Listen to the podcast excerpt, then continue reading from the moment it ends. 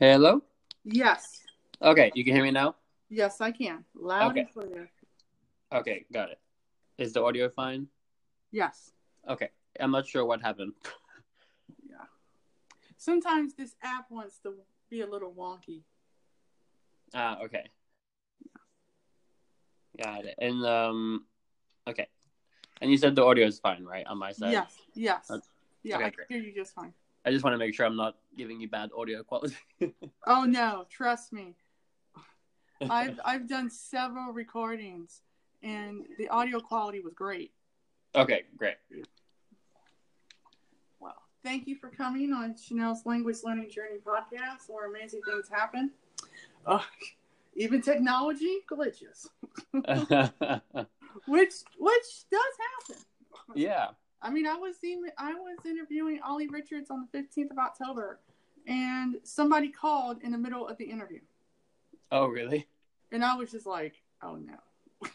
Oh, yeah. What um what happens if someone I mean, I don't really get many calls, but Uh, what happens I, I I I actually put this on Do Not Disturb, and Uh-huh. I'm actually about to log out of Facebook on my phone because people like to call at random points and for no reason other than do I want to talk to you and have Oh, I okay. don't I'm like uh-uh. Okay. Well, I just put my phone on do not disturb as well. Although I think that um if I let's see. Doesn't do not disturb only work if the phone is locked or will it Um, I'm actually doing myself a favor and I'm logging out of Facebook. And and, mo- and most of my friends and family know that I was going to be interviewing you today, so they know not to call me. Okay, got it. Well, I hope like I said, I get almost no phone calls, but hopefully I don't I, I just turned my phone off because I have an iPad Pro with the Oh. LTE and the Wi-Fi. I see. Yeah, well, I'm talking to you on my phone now, so I don't Oh, um anyway, hopefully it'll be fine. Oh, just- it will. Um, I've been up and running for since I would say May second of this year. Um, Yeah. I really wanted to create a podcast because I wanted to give a different spin on uh, language learning from Mhm. a visually impaired perspective because I'm, I'm low vision. So because I don't read large print anymore, I'm mostly audio and braille, but Mhm. 90 percent of it's audio. Um, I wanted to give a different spin to language learning, and I wanted to interview people that weren't being interviewed or you know that I admired pretty much. And I have to say, I have been following your YouTube videos. Um, I've never like encountered somebody before where they've done as much as you've done in such a short amount of time. Write a book, Oh. write a book, and then create a website. Teach yourself how to create one. Teach yourself code. It, learn eight languages in so many years. traveled the world as a filmmaker. I mean, like, I had to counter you like on Chris Broholm's Actual Fluency podcast, and Oh, really? yes, Mm-hmm. Mm. and so I said, from one filmmaker to another, because I studied film and theater in college. I got my degrees in both. Oh, wow. Cool. Yeah. And and then I got my TEFL last year um, in um, teaching business English and English for young learners. Oh, so, great. so as a result, I'm like, I want to know more about Robin MacPherson. How uh, could you? Because my listeners, my 1.5k listeners, um, you know, they range all the way from Korea to Africa to Eastern Europe and so forth. Mhm. And and uh, they don't know you, so I was just wondering, could you tell about your story? How you? Yeah, sure. Um, is there any particular angle you'd like me to focus on uh, regarding, like, when telling my story, or do you want just a very general um, Uh? Any way you want to do it. okay. Um, so I grew up in the United Kingdom, um, and I moved to the United States when I was 16 for the first time. Um, and since then, I've well, since 2013, which was um, my fourth year of college in the US, I lived in nine countries since that time. And then, um, but during my childhood, um, certainly part of my story that's very relevant for language learning is that um, I was very, I struggled deeply with school and also with uh, specifically learning languages. Um, and so growing up, I was more of an athlete. Uh, I came to the US to play basketball originally. Uh, I was definitely not intellectually inclined or academically inclined. Um, and then basically, when I started college in the US, um, it was around the age of 18 or 19. Um, that was really the first time that I decided to direct my work ethic that I'd always used to become skilled in sports um, towards something intellectual, mm-hmm. uh, which was of Japanese. So I had started learning Spanish when I was 16. That was the very first language I tried to teach myself um, and realized I could do it. Um, I did manage to speak Spanish to a degree. I certainly wouldn't say I was fluent, but I could make sentences and I could communicate. And that was really a huge revelation. But I still never really saw myself as someone that was, um, like I said, intellectual or uh, good in school. And so it was really with Japanese when I was in college that I, I decided, well, with sports, I always just work really, really, really hard. Um, mm-hmm. And that makes me good at them. so I thought, uh, I still thought I was terrible at languages, but I thought, well, even if I'm really bad at languages, surely if I just work really, really hard, um, then I'll I'll learn faster than if I don't. Like it was a very simple equation to me. It was mm-hmm. just, and it, uh, I talk about this a lot nowadays in my work. I talk about the impact of talent um, and my views on how much you should focus on that. I personally believe that regardless of people's opinions on talent. Like some people believe talent is extremely real and extremely important, and some people believe that um, that it's less important. But regardless of what people think, uh, it's not something we can change, right? And so, at the time, I believed I was not talented. I believed I was not good at languages, but the equation was very basic. It was, well, more work equals more results. And so I just worked really, really, really hard with Japanese. Um, and then something pretty amazing happened. And I'll, I'll try to keep the story short since we still have a whole podcast to do. Um, but the short version is that after that point, over the course of the years, I continued working hard with languages. And then when I became I would say very, very fluent in Japanese and worked as a Japanese interpreter and went to went to university in Japan and worked as a barista. Uh, that was the first time I decided maybe I can learn another language. So I started with French, and that's where the polyglot journey began. Um, and that led me to where I am today. So again, skipping forward, I've now lived in a lot of countries. I started um, a language education sort of services company a few years ago, and that that brought me to San Francisco, where I live now, where I work as a software engineer and continue my language learning endeavors. That's awesome.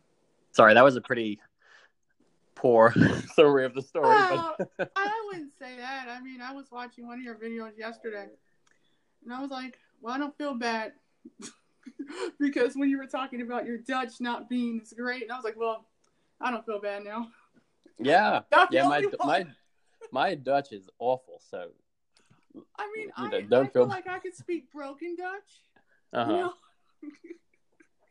I'm not even sure I can speak broken Dutch right now. So Dutch is it's a language that I spoke um I spoke pretty like pretty well actually at one point, but I learned it extremely quickly. Um and then after leaving the Netherlands, I pretty much never spoke Dutch again. Um, but I also learned German, I learned Swedish, um, and many other things after that. And so Dutch became pretty much like I would say both inactive but also buried underneath related languages. so if I yeah. try to speak Dutch now, it kind of just comes out in German and Swedish. Um, but it is a language I'd love to get back to. Right. And I'm sure you know that's the thing that I talk about a lot, which is that it's, you know, it, I don't feel bad that my Dutch is right. terrible right now. I don't feel worried that my Dutch right. is terrible because I know I can always go back to Dutch. Um, yeah. And it's not like I'll start from zero. Um, right. And so I look forward to one day reviving my Dutch and speaking it better than I ever did. And I think that's something that we should all embrace. You know, um, Oh forgetting yeah. forgetting things is just a reality of life, and I think it's also um, an integral part of learning languages. If we never forgot anything, first of all, it'd be boring. Right. It'd be very boring if we just could remember every word. Because I remember learning French and learning to read in French, and I had never managed to read a book in a foreign language ever. In Right. Japanese, I read a lot, but I Right. never read a full book in Japanese previously. Um, Right. I read I read thousands and thousands of lines of subtitles and dramas. I read all kinds of stuff. I never read a full novel in Japanese, and um, with French, it was the same. It was so difficult. Like I, I remember I could speak French fine. I could have conversations, and it was amazing to me how reading a novel was still so hard. Um, and the journey I went through to eventually be able to read anything in French, and that, and now I can read. I can pick up a novel and just read it, no problem. There are words I don't understand, etc. Right. But but I can read a French book and enjoy it in its entirety. That journey was very long, um, Right. and it was a journey of forgetting things and remembering them and forgetting them. And it was a beautiful journey, and the journey would have been very boring if I never forgot anything. So I, I try to tell people to embrace this fact of life, Right. which is we forget stuff. And I forgot Dutch. You know, it's funny because um, I've been visually impaired all my life since Mhm. birth. I have what's called retinopathy of prematurity, and I was born one pound thirteen ounces forty one years ago, Cleveland. Mm, wow. And so, um, I, my mom found out that I was visually impaired because I had crawled straight into the corner of a glass table, Oh no. and now there's still a dent inside of my head because of it. Oh no. You must have been crawling really fast. Right. I was very tiny. Uh, I could fit inside the palm of her hand. That's oh, how wow. tiny I was. And so I had to stay in an incubator for five months. And then I wound up um, they found out that I was I was visually impaired and they did two operations, one in 80, one in 81. They were able to save the sight in my left eye, hmm which made me able to see the bigger um, objects like chairs and tables and people and buildings. hmm And I was able to read large print at the time and write. So I learned print first and I learned how to read and write hmm and then I l- learned Braille at eight, but I didn't. I was never allowed to use it because I still had a, a nice amount of physical readable vision. Mm-hmm. And here in the states, they have this big thing. If if you have some usable vision of any kind, they want you to use it as much as possible. Is that so that you don't lose that ability to to read it? Um, well, now I cannot read at all. Um, I, I Hmm. mean, I could still watch TV, but with the advent of voiceover on the Apple TV, I'm able to have the subtitles read to me in whatever language I want, oh, which is great because before, like last year, um, I wasn't able to do that. So Oh. it was like, okay, you either need to know the language so you can understand it, or I'm just, you know, screwed because nobody wants to read subtitles all the time. So for me personally, um, I didn't get into the language game until, well, I was five when I learned American Sign Language. That was my first Mm. language aside from English. But then Wow. I forgot a lot of it because if you're not around deaf people or hard of hearing people a lot, you're not going to use it, so you're going to forget it. So I pretty much classify that as a language I learned but forgot. I can Mhm. still have a basic conversation, A1, I would say, um, Mhm. but I don't use it that often. Um, my first foreign language, Spanish, um, was about 10 y um, siete años a la um, Universidad de Comunidad de Tracy aquí en uh, Cleveland, Ohio. Uh. Yo tomé uh, several cosas en la clase de el español um, para uh, seis semestres. Um, yo puedo hablarlo muy bien, pero no me gusta hablarlo muy mucho Oh, sí. porque yo he hecho um, muy confidencia problemas cuando primero hablándolo um, a mis com- um, compadres quien puede hablarlo um, mucho más estarme. Yo ahora mismo me gusta hablar otros idiomas, entonces el ruso idiomas y el francés idiomas y um, el italiano idiomas, pero en el momento estoy estudiando um, Turkish idiomas um, un pequeño. Um. Porque yo quiero trabajar una interpretora de el ruso idiomas y el francés idiomas para el um, Estados um, los Estados Unidos um, Unidos Naciones um, aquí New York City United Nations Ujú. um, a interpretora en este particular idioma. Sí. yeah. Ah, qué Yeah. bien. So, um, yeah, I had confidence problems. I was good with the grammar because I learned everything by ear. I had tutors, and I would spend like 14 and a half hours a week in, with Spanish. Ujú. Mostly tutors because I just had the course book, and then I had the CDs with the workbook, and I couldn't read it. Ujú. So I just learned everything by ear. And what I like about Mm. Spanish, though, I mean, I don't like speaking it that much, but I enjoy the music and the culture of Spanish. Mhm. So, you know, Lat- Latin American people in general. So I like the food, the dancing, the music. You know, I like that Yeah. aspect of it more so than I do actual speaking it all the time because I've gotten a lot of negative,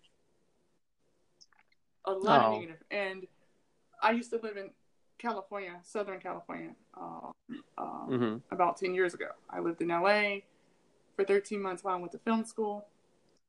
And Oh, then, because it was a 13 month uh, program, and I was the only visually impaired person to ever go to this school, ever since Oh wow. Hmm. I graduated with honors in directing. Um, yeah, I wrote and produced uh, and directed my own movie. I, I mean, of course, I had my cinematographers and editors and sound people and all that, but and I did it for like a thousand dollars. So Oh, it wow. was it wasn't. Yeah, I that was when I thought. That seems very cheap for American education. Oh well, no, it was just to pay for the movie. Oh, I see. Yeah, Sorry. no, Okay. the tuition was like sixty four thousand dollars. Okay, that sounds more Right, right. accurate. So I mean, thirty I'm very sorry. thirty-one thousand was just for living expenses. The other thirty something thousand was actual tuition. So I lived in LA. I lived in Hollywood, off of Hollywood and um, Wilcox, right above the Mhm. Hollywood sign, which is awesome. Oh, wow. But um, yeah, that's when I thought I was going to be like the greatest thing in film, and Oh, that's really cool that you did that. I'd love to see your movie Um, one day. I might have to send you a copy because my master got stolen uh, five years ago, and Oh no. like I can't make any other copies. I I do have a final copy of it, but Mhm. yeah, I I studied film.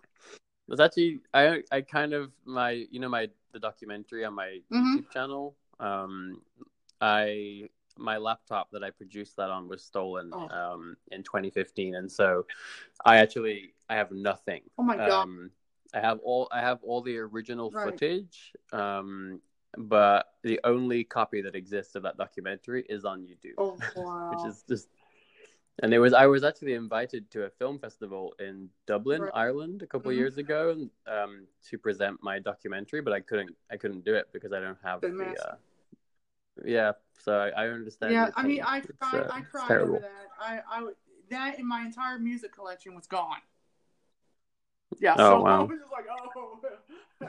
but I didn't get into languages like really studying them independently until March 2015 when I decided to do Russian Mm-hmm. and I used Mark Thompson's Russian Made Easy um, 30 day uh, podcast and I, that got me hooked.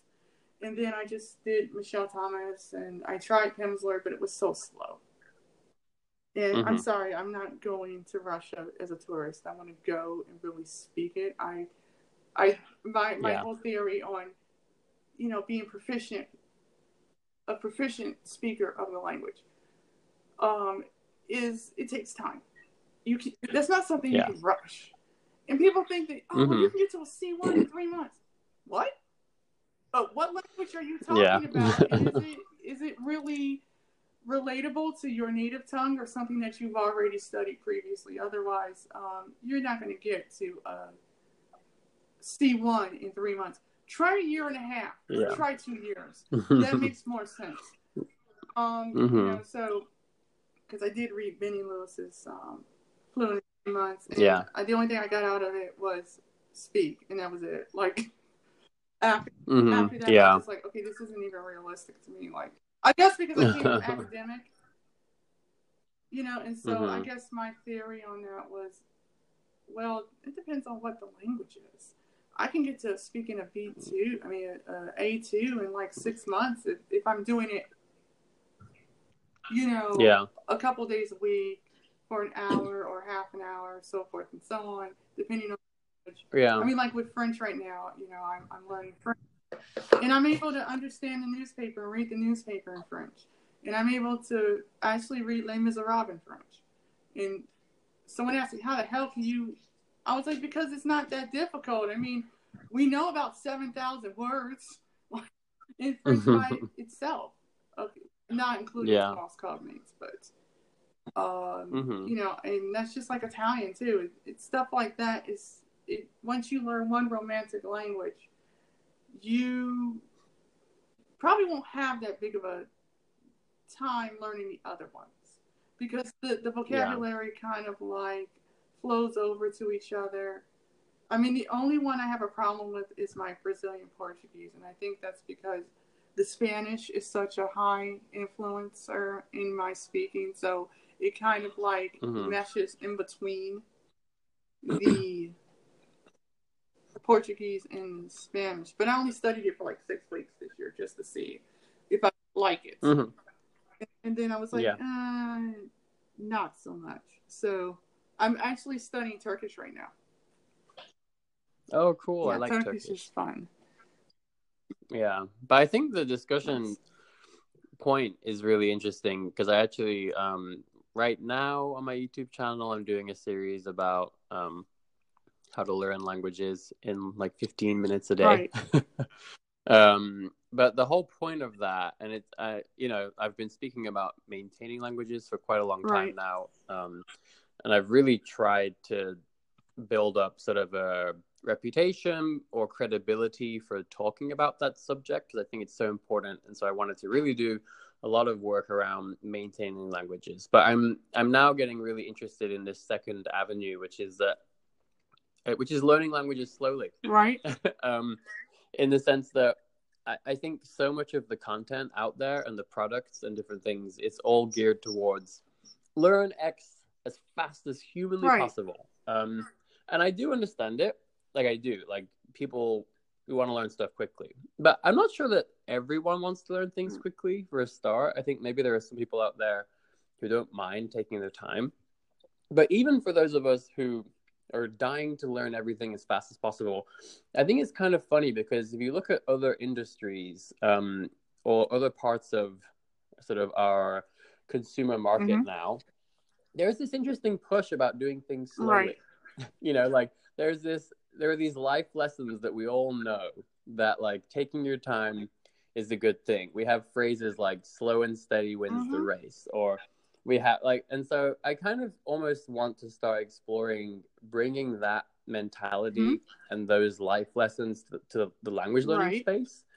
Um, and kind of starting to encourage people that it's okay to take your time. Right. Right. you know? And so that's why I'm doing that series about.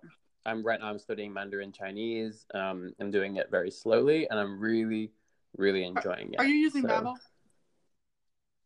No, so uh, Babbel does not offer any courses for Mandarin Okay. Chinese. So I'm using a website called Chinese Pod uh, currently, um, which I'm really enjoying. Yeah. Um, and I'll I'll keep using that one until until I stop enjoying it, and then I'll move on. But like I always do, I'm I'm acquiring other resources sort of in the background. I was gonna say and I there's a couple that I would suggest. Um, Mhm. you have a library card. Um, I don't, but I'm I'm looking into Okay. getting one now that I have a stable life Okay. finally. Um, do Mango, Mango languages through the Mm. through the um library. The library. It's free. hmm Um, and the cool thing is, it has SRS. It has Uh-huh. Mm. Mandarin and a whole bunch of other languages too. Great. No, I'll try that. I actually used Mango way back. Um, I used Mango to learn Vietnamese. Um, and so, and Mango was one of the only places I could find Vietnamese at the Right. time. Like back then, places like Duolingo. I'm not even sure if Duolingo has Vietnamese now or not. I don't know. Um, but definitely back then, I found very few places that had any sort of extensive Vietnamese course, except for very basic apps. And so Mango was actually one of Right, the few. right. Um, I and I did. I, I, liked it. I'm using it for Turkish, Italian, and French right now. Mainly for French because of the slang aspect, and, and I'm actually able to Mhm. really understand more in the context of how they teach it, Yeah. which is you know. And I do a little bit every day, so like it'd be like Mhm. 5 lessons in a chapter or whatever, or ten, le- Mhm. you know, like five sections or six sections, and then I'll just do one lesson Mm-hmm. a day. Then I'll go back over Right. that lesson again that I did the day before before I moved to the next lesson, just to make sure I understood what I was, you know. And it's Mhm. it, and it Yeah, actually cool. sticks, you know. So I mean, Mhm. that's just like um. I had told someone I had said, you know, I enjoy the language learning community because it's it's such a Mhm. welcoming community, and you know, it, people have been embracing me for like the past three years. So Yeah, I've seen you've been very active on a lot of the sort of like polyglots community page and just commenting on on different people's own contributions. It's so it's always and you've been a wonderful supporter uh, for me, and I always Oh, appreciate. you're welcome. No um, problem. I, I, I, like I told Ollie, I feel like we're all in this together, you know, and Mhm. um, because I actually told him he's like my language mentor. Um, I, I love his work so much, um, and he's actually willing to listen to what his the people in his group have to say. He's not egotistic or self-absorbed. And Mm-hmm. Who is this? Sorry. Ollie Rich, yeah. Oh, Ollie. Mhm. And so, so like he'll listen to what your suggestions are, and he takes all that into consideration when he's creating his stuff. Because I had mentioned, Mhm. I said, well, if I'm going to buy something from someone, it has to be 100% under disability law accessible, which means their website Mhm. has to be accessible. If I cannot access your website and I can't I Mhm. can't access the form fields or I can't type in them, you know, even if I interact with them with my Mac or whatever. Or I can't click onto a button. You need to know that Mhm. because you never know who's going to come on your site. And Right. so, you know, like everyone does their stuff in PDF, and I said, well, PDF is great, but PDF isn't great for everybody because if you if I buy a course from you, it's in PDF. VoiceOver is not going to see this um, Mhm. text. It's going to look at it as a blank document, and that's it. And so I Mhm. said, if you can put it in TXT, HTML, and rich text format along with PDF, you would you would be doing a lot of people a big favor, especially if they're using screen Mhm. readers like JAWS for Windows, NVDA for um, Windows computers, and, and VoiceOver for the Mac. Um, you know, we can't we can't access the information um, if it's in PDF. It's very difficult. I mean, Yeah. we have to have specialized software which costs hundreds of dollars in order to be able to access it. So I always Mhm. like to educate people on that because guess what? Not everyone can read Mhm. PDF. It's a it's an Yeah. easy way to put stuff in to you know a great way to, to push stuff out, but it's not always 100% accessible. And so Yeah. um, I said, he said, I'm going to take this under advisement. So when I get, when I do more courses, I'll put that in mind when we're doing that, you know, because every, he saves every email that people send him and, and whatnot. So, um, yeah, I, I right now I'm like over the moon. I I got Richard Simcott to come on my show, and so Mhm. so he's coming on in February, and then next week um, I have Susanna Zaraysky, and then after Christmas I have um, the host of um, Russian Pro- Russian uh, Progress. hmm So Great. yeah, I have a whole bunch of other people. I'm trying to get Moses McCormick. That's hmm my, and then I, um, but I've interviewed like Chris Broholm and I've interviewed all these other people. So No, it's great. It's a great list of people yeah, for sure. and I mean, because I I learned so much from people. Like I was like, I don't I don't know a daggone thing about language acquisition, not in that way. And hmm I said, you know, why not create my own show? You know, do my own spin on it because everybody else is doing it. you know, you know. Yeah. So why not? And and share what I have to, you know, say about the subject matter and bring people on. I mean, I know people where they just do interview after interview.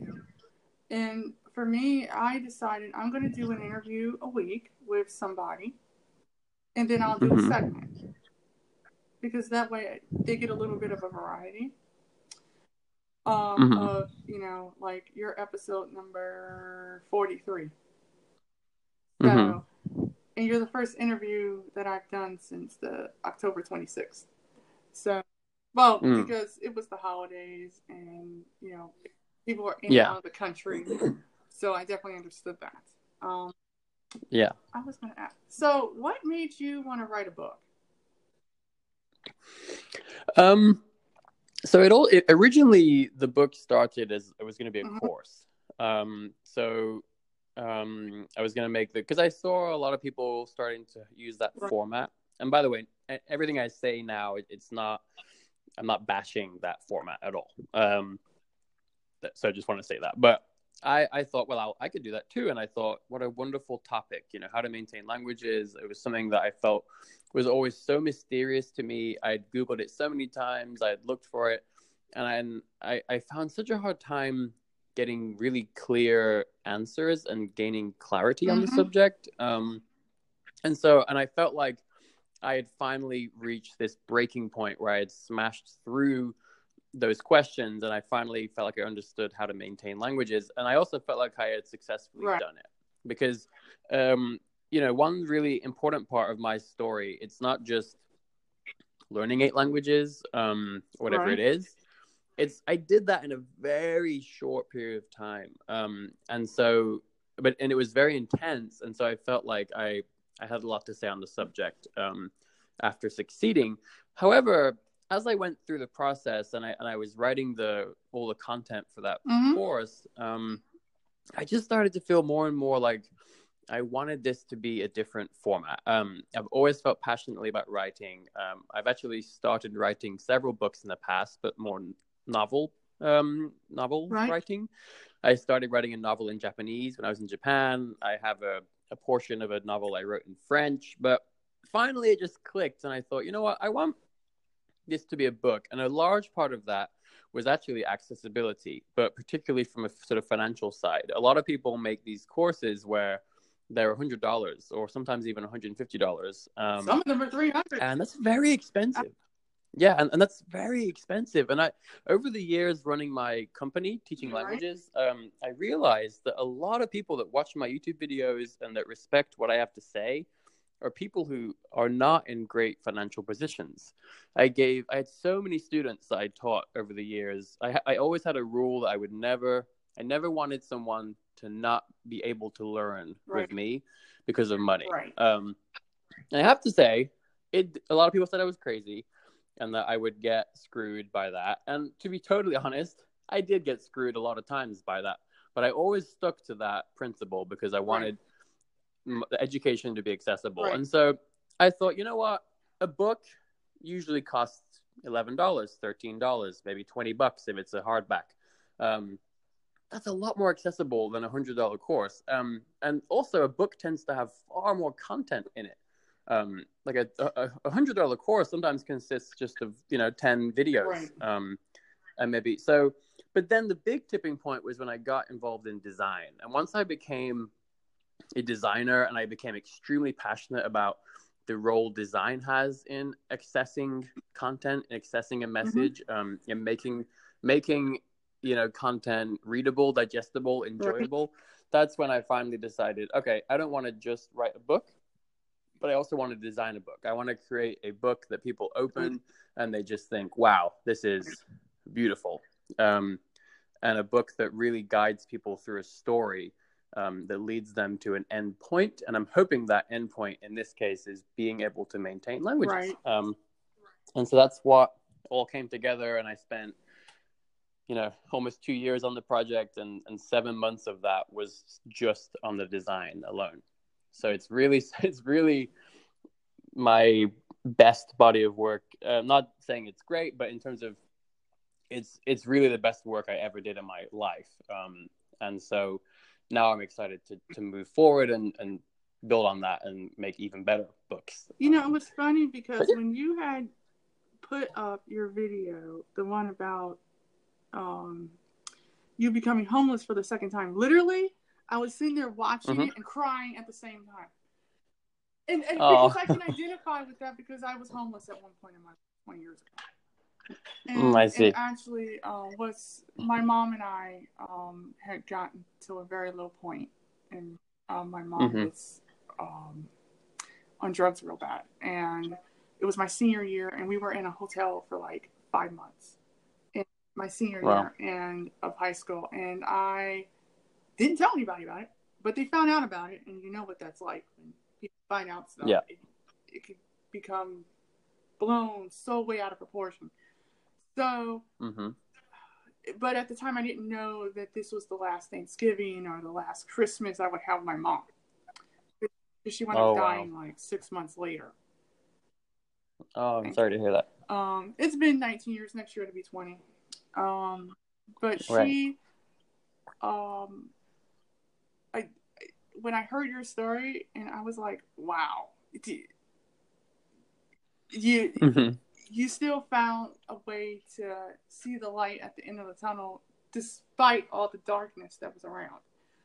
And mm-hmm. uh, I said, wow, I can actually identify with what he's going through because I've been there. And right. um, I said, I, I have to interview him at some point. Then when you came out, you said, I wrote a book. And then when you came out and said, I learned how to teach myself code. And I'm like, I definitely got to interview him. Oh my God. Like, I mean, I, it just blew me away because I mean, I don't know too many people that's going to do that. And I mean, when you're in a very small place where you think things are just like not going to happen, that's when the light starts mm-hmm. coming in. I mean, slowly, but it does. And mm-hmm. I guess I look at it as, wow, he really has a lot of faith to keep going because most people would have been like, "To hell with this," you know. You know. Right. And yeah. I, I just said I I have to interview him because his story is just so mm-hmm. original. I mean, it's. I mean, I've heard other polyglot stories, but yours was just like next to David James, which you've read the book My Polyglot, right? I actually have not read that book. Um, I guess I um, should. I read it in five and a half hours. I couldn't put it down, but when I got to David James's um, story, it kind of reminded me of a James Bond movie. That's oh, how wow, good yeah. it was, and I yeah. do eventually want to interview him. But um, yeah, he his story was amazing. Uh, Moses McCormick's story is amazing. Um, he mm-hmm. just moved from here to Arizona recently. I was like, oh. ah. yeah, he's from Akron originally. And so, ah, so okay. I I said, um, I was really like blown away. Like I said, in a year he did all this stuff. That that mm-hmm. I don't know too many people that can say they wrote their own book. They created their own website. They learned coding. They went from North Carolina all the way to San Francisco they're creating their own app to help people. They're doing this, this, and before thirty. That that's to me Mhm. that's uh, and I'm 41, so that I mean that just it, it just blew my mind. I I just have to say like Well, thank you, Chanel. It's very kind of you. I'm happy that the story resonated with you so much, and especially that part of the story with the video that you mentioned, um, because that was a hard video. yeah, yeah. I I could tell. I was like, oh my god. I mean I literally want I wanted to write and be like, you need some help. Oh my god. I, I mean literally I just after I finished I just bawled because it just brought back so many memories and I just was like oh my god I just yeah. And you know, it, it kind of made me think, you know, unless you have been someone that's had to work very hard for what you have without having uh-huh. a handout like constantly or having family support or, you know, it, people think that being a polyglot, oh, well, I'm going to be rich or I'm going to have, you know, a million dollar deal because Olly mentions that a lot. He's like, I don't have a million dollar deal. I got to do this Mhm. myself with a small team of people. And before that, I was doing it all by myself, you know. And that, I mean, I, I tell people all the time, you don't need every textbook. You- can go to the Mhm. library. There are a lot of free resources on the internet. You know, it just depends Right. on how you want to learn. Do you need every teach yourself, every Assimil, every colloquial? No, hmm not necessarily. You know, pick Yeah. choose what you enjoy using.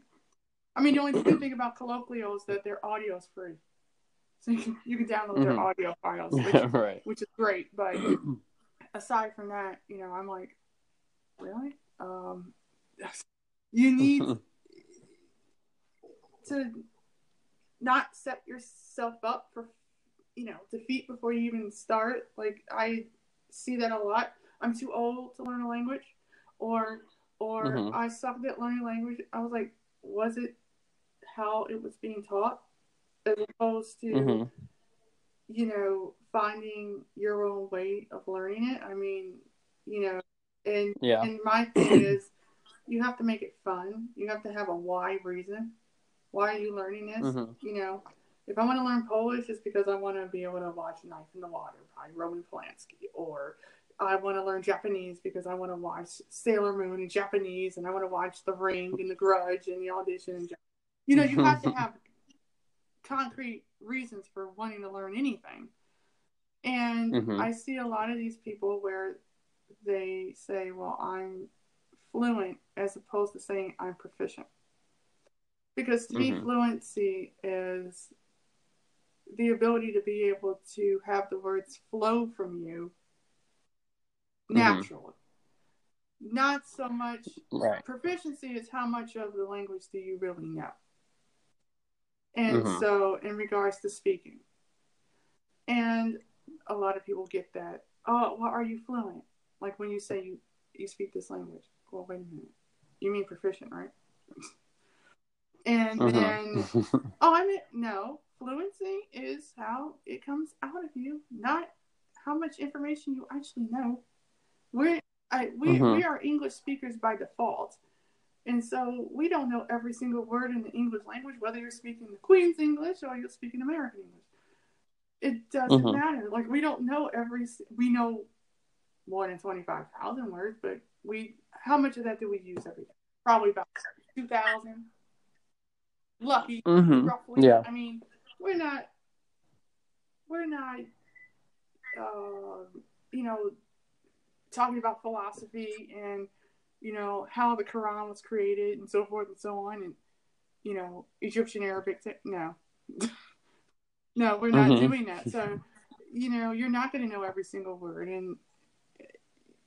I, I see that a lot. Like I told someone I speak X Y language, and they're like, "Are you fluent?"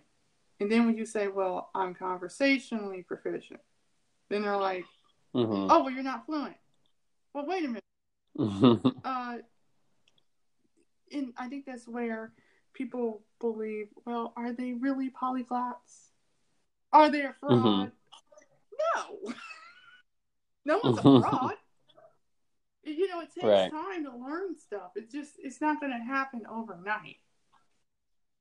I agree. It's a very, it's all very personal, and like I, the way I think of it is just very, you know, like the better I get at learning Right. languages, just like the better I get at writing code, or no matter what it is, the better I get at any one Right. thing. Typically, the simpler it becomes, and I don't just mean it gets easier. I just mean I think about it in a in a more simplistic Right. fashion. Um, and when it comes to writing, like so for example, learning languages, you know, you talked about do you need every single teach yourself book? Do you need every single colloquial book? Funny thing is, learning languages, my process has become simpler and simpler and simpler and simpler. And nowadays, I buy fewer resources than I ever did. Like the resources I buy nowadays um, are things like a novel that I want to read, or maybe a DVD, like a movie I want to watch. Right. Um, the resources I need are fewer and fewer. And when it comes to this idea of um, how well you speak a language or how well you know a language, to me, that's also become more simplistic in a sense that to me, the most important thing is can you communicate with the language in the way that you would like to do so? Right. So when I say communicate, you know, communication is a two way process, it's bidirectional. So I also consider reading a book as communication. If I'm if I am reading a book in, in Spanish, I'm communicating with the author. Uh, there's a, there's a bidirectional process of communication happening where I am receiving a message that that author authored in Right. Spanish.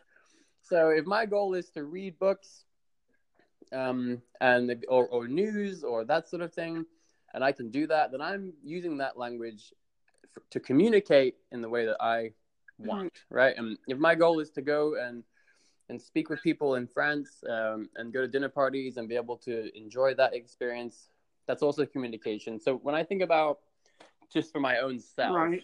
um, I don't care as much anymore about sort of uh, showing off or you know portraying as oh, I'm super fluent in X, Y, Z. When I say that, you know, when I list the languages I speak, um, there is of course uh, an obli- I, I think a responsibility to uh, for me to not you know uh, mislead people.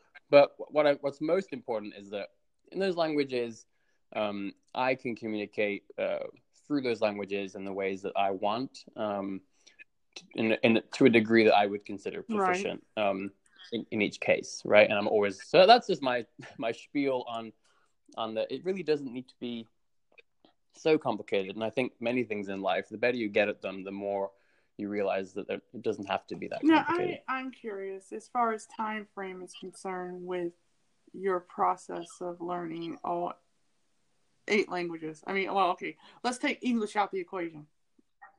Mm, okay.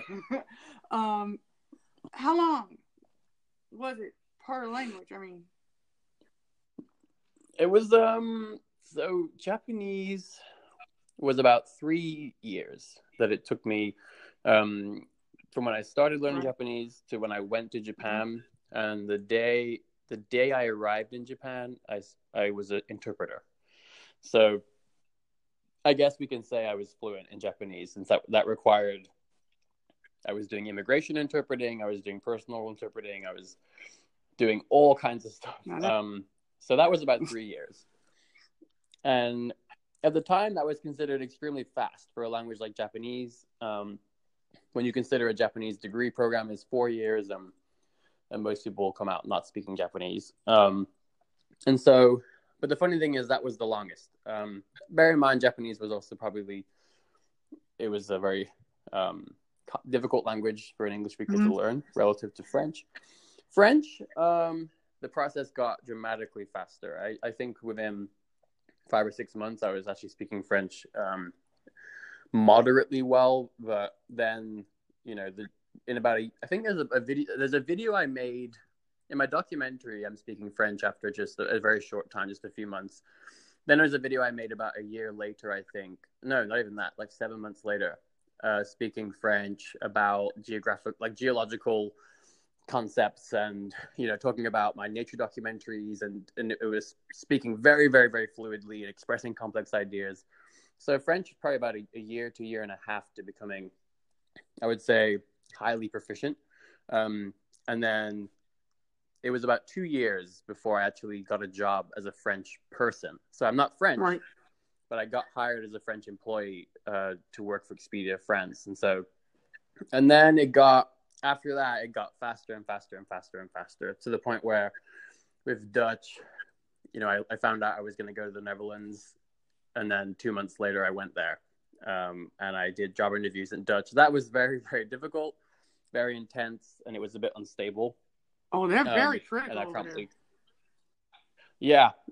Um, however, that's what happened. So when I when I arrived in Germany, I moved to Germany um, in I think it was August uh, 2015. Mm-hmm. I had about I had about 10 or 11 languages, maybe even 13 or 14 languages that I I'd studied to a degree that I and it was a mess. Right. And so during that time in Germany, um, that's when I decided to drop some of them. I decided I'm not actively studying Swahili anymore. Um, I'm not, you know, um, putting X amount. Of, I, I decided, look, those are languages. Maybe I'll get back to them one day, but these are my eight core languages, including English, or seven core languages. Um, and um, I spent about a year getting all those up to to pretty good levels of proficiency. Um, but by and large, like German, it took me like three months um, to go from not really knowing any German, but having a, a sort of slight background with Dutch, to moving to Germany and doing everything in German. Um, I made a lot of mistakes. I would not have said I was like fluent in German Right. necessarily, but I went to Germany and I set up a phone contract. I found an apartment. I went out and did all my daily activities in German. I did everything in So, German. so basically, you probably were like at a what? B one, B two. Yeah, I'd say between a B1 and a B2. So again, it's just the point being, some languages took me three years, like Japanese. Uh, later, it, it got down to the, I would say, three months with German to get to that sort of B1, B2 level. Um, the process became incredibly fast. Right. Um, but again, the thing is with is that I was learning, I was also maintaining other languages and bringing them all up. Right. So it's, I'm not sure if that answers the question because I don't have, I didn't do them back to back. I didn't do one language Right, after the right. Um, but again, it's, it, it was all very fast, and especially I went from speaking two lang- like three languages, I, what I would say fluently, English, Japanese, and French, um, in late 2015 to speaking, I would say eight languages to certainly to degrees of fluency by late 2016. So in in one year, I turned that around. Um, and yeah, that was uh, That's So- pretty freaking impressive.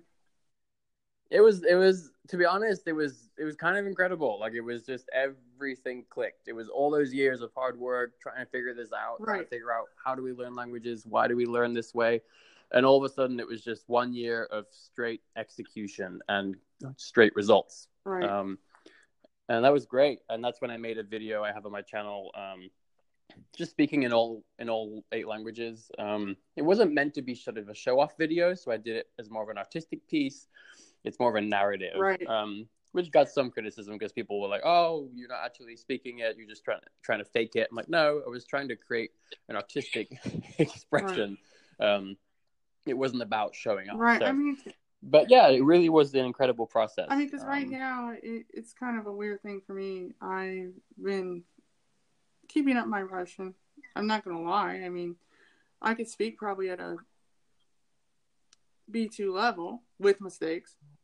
Um, you know, I've been, let's say, dipping. Um, mhm. like because I use Michel Thomas. So the courses I have in my house: Egyptian, Arabic, Dutch, French, Italian, Japanese, and Mhm. and so so at the moment I am like my brain is between Italian, French, and Turkish, and Mhm. I would have to say Russian has been the longest language I've um, learned. Um, it Mhm. finally clicked recently as far as me being able to understand everything, especially, and, and I found that it's the better approach for me is not to speak with someone that speaks English. Mhm. Let them speak only their mother tongue, no English involved, because that way it's forcing me to be able to use the language instead of Mhm. them diving into English, and then that becomes a distraction for me. the one to Mhm. translate into English when I actually want to, you know, even if I do make mistakes, I'm able to understand because I'm in that immersed conversation environment with the person and they don't speak a lick. And I actually realized I was proficient in Russian when I could speak with a native Russian that didn't speak a lick of English for two hours straight Yeah, that's No. great. no English. And I try to make sure that I do that even when I'm doing my videos on Facebook. I, I Mhm. keep my mind in the headspace of that language and I don't let other languages bleed into each other. Um, mainly Mhm. because, you know, I, I don't want to speak Tarzan French or Tarzan Turkish or Tarzan Italian. I want to be able to speak it well. I mean, I know I'm going to make mistakes and that's fine. I'm willing to accept that. But I, I Yeah. want it to be understood. And everyone's like, your Mhm. pronunciation in this language and that is really good. Well, I was like, because I actually, I learned by ear. So I take everything Mhm. in. And, Mhm. and I was like, sometimes it's a little bit more difficult because you don't have anything visual to read. So I'll have my, like, I have my braille display on right now, and I'm able to read the words on my braille display in braille that's on the screen on my iPad Pro. You know, so, Mhm. and my display supports 17 different languages. So it, it Wow, that's yeah, really so it cool. supports Arabic and Chinese and, and Korean and Japanese and Turkish and the Romance languages, the the um, Germanic languages for sure, and the um, Scandinavian languages. So Mhm. and a couple Slavic, um, Polish and Russian, and it supports as well. So so I mean, as long as the text is written in that language, my braille display can read it in that in that braille code. So I'll Yeah. be able to learn how to read and write in that regard. Um, however, um, I guess my my um, method. I wouldn't say I get bored easily, but I kind of like to switch between French and Turkish. Um, Mhm. like so i kind of give myself like a year and a half per language just because i want to really immerse myself not just in speaking the language but the culture the history so forth i take that all seriously because i look at it like i need to know the customs of this this language and the culture and the people and how they think. Um you know i get all the time why are you learning this? Why my Mhm. question is well why not learn it? Um you know turkey we do business with turkey a lot. You know turkey's in the headlines a great deal. Um you know there are Mhm. blind people that live in turkey. You know Mhm. so so Yeah. i said you know um you know i can learn about the ottoman empire i can learn about you know the history of turkey and how it came about and so forth and listen to documentaries and news on um i don't know if you listen to sbs radio out of australia I don't um, know. there is a podcast, news podcast, and it is in every language. Oh, cool. So I listen to them because their podcasts aren't that long. It's like maybe one to be like five minutes, want to be 10, want to be fifteen. It just depends on the, the length of it. And then I'll listen to like podcast Italiano um, for Italian, and then I listen to Radio Roca in Russian and um, listen to other people's you know podcasts in certain languages that I'm interested in because I'm really big on on podcasts and because you can't always find material. In my case, I cannot find audio material. So because I like the news, I like politics, I like fashion, sports, I go to the internet a lot, and I'm always on the internet looking for stuff in certain languages, talk shows. Um, I spent a year Mhm. doing nothing but listening to the Russian TV channel I had and what listening to everything on it from six o'clock in the morning till midnight every night, seven days a week, just to have that exposure. Putin's, you Mhm. know, uh, speeches in particular. I had to pick somebody, so I picked him because he had a really good voice, and he spoke Russian very well, and so I got a lot of my vocabulary from listening to that type of stuff and, um, you know, speaking constantly, regardless if I, I make Mhm. mistakes or not, speaking to myself. Um, so, um, I am curious. Have you been to any of the polyglot conferences, gatherings, Langfest? Um, so I went to um, I went to um, the conference in Serbia, the Polyglot conference uh, in Serbia. Uh, that was in 2014.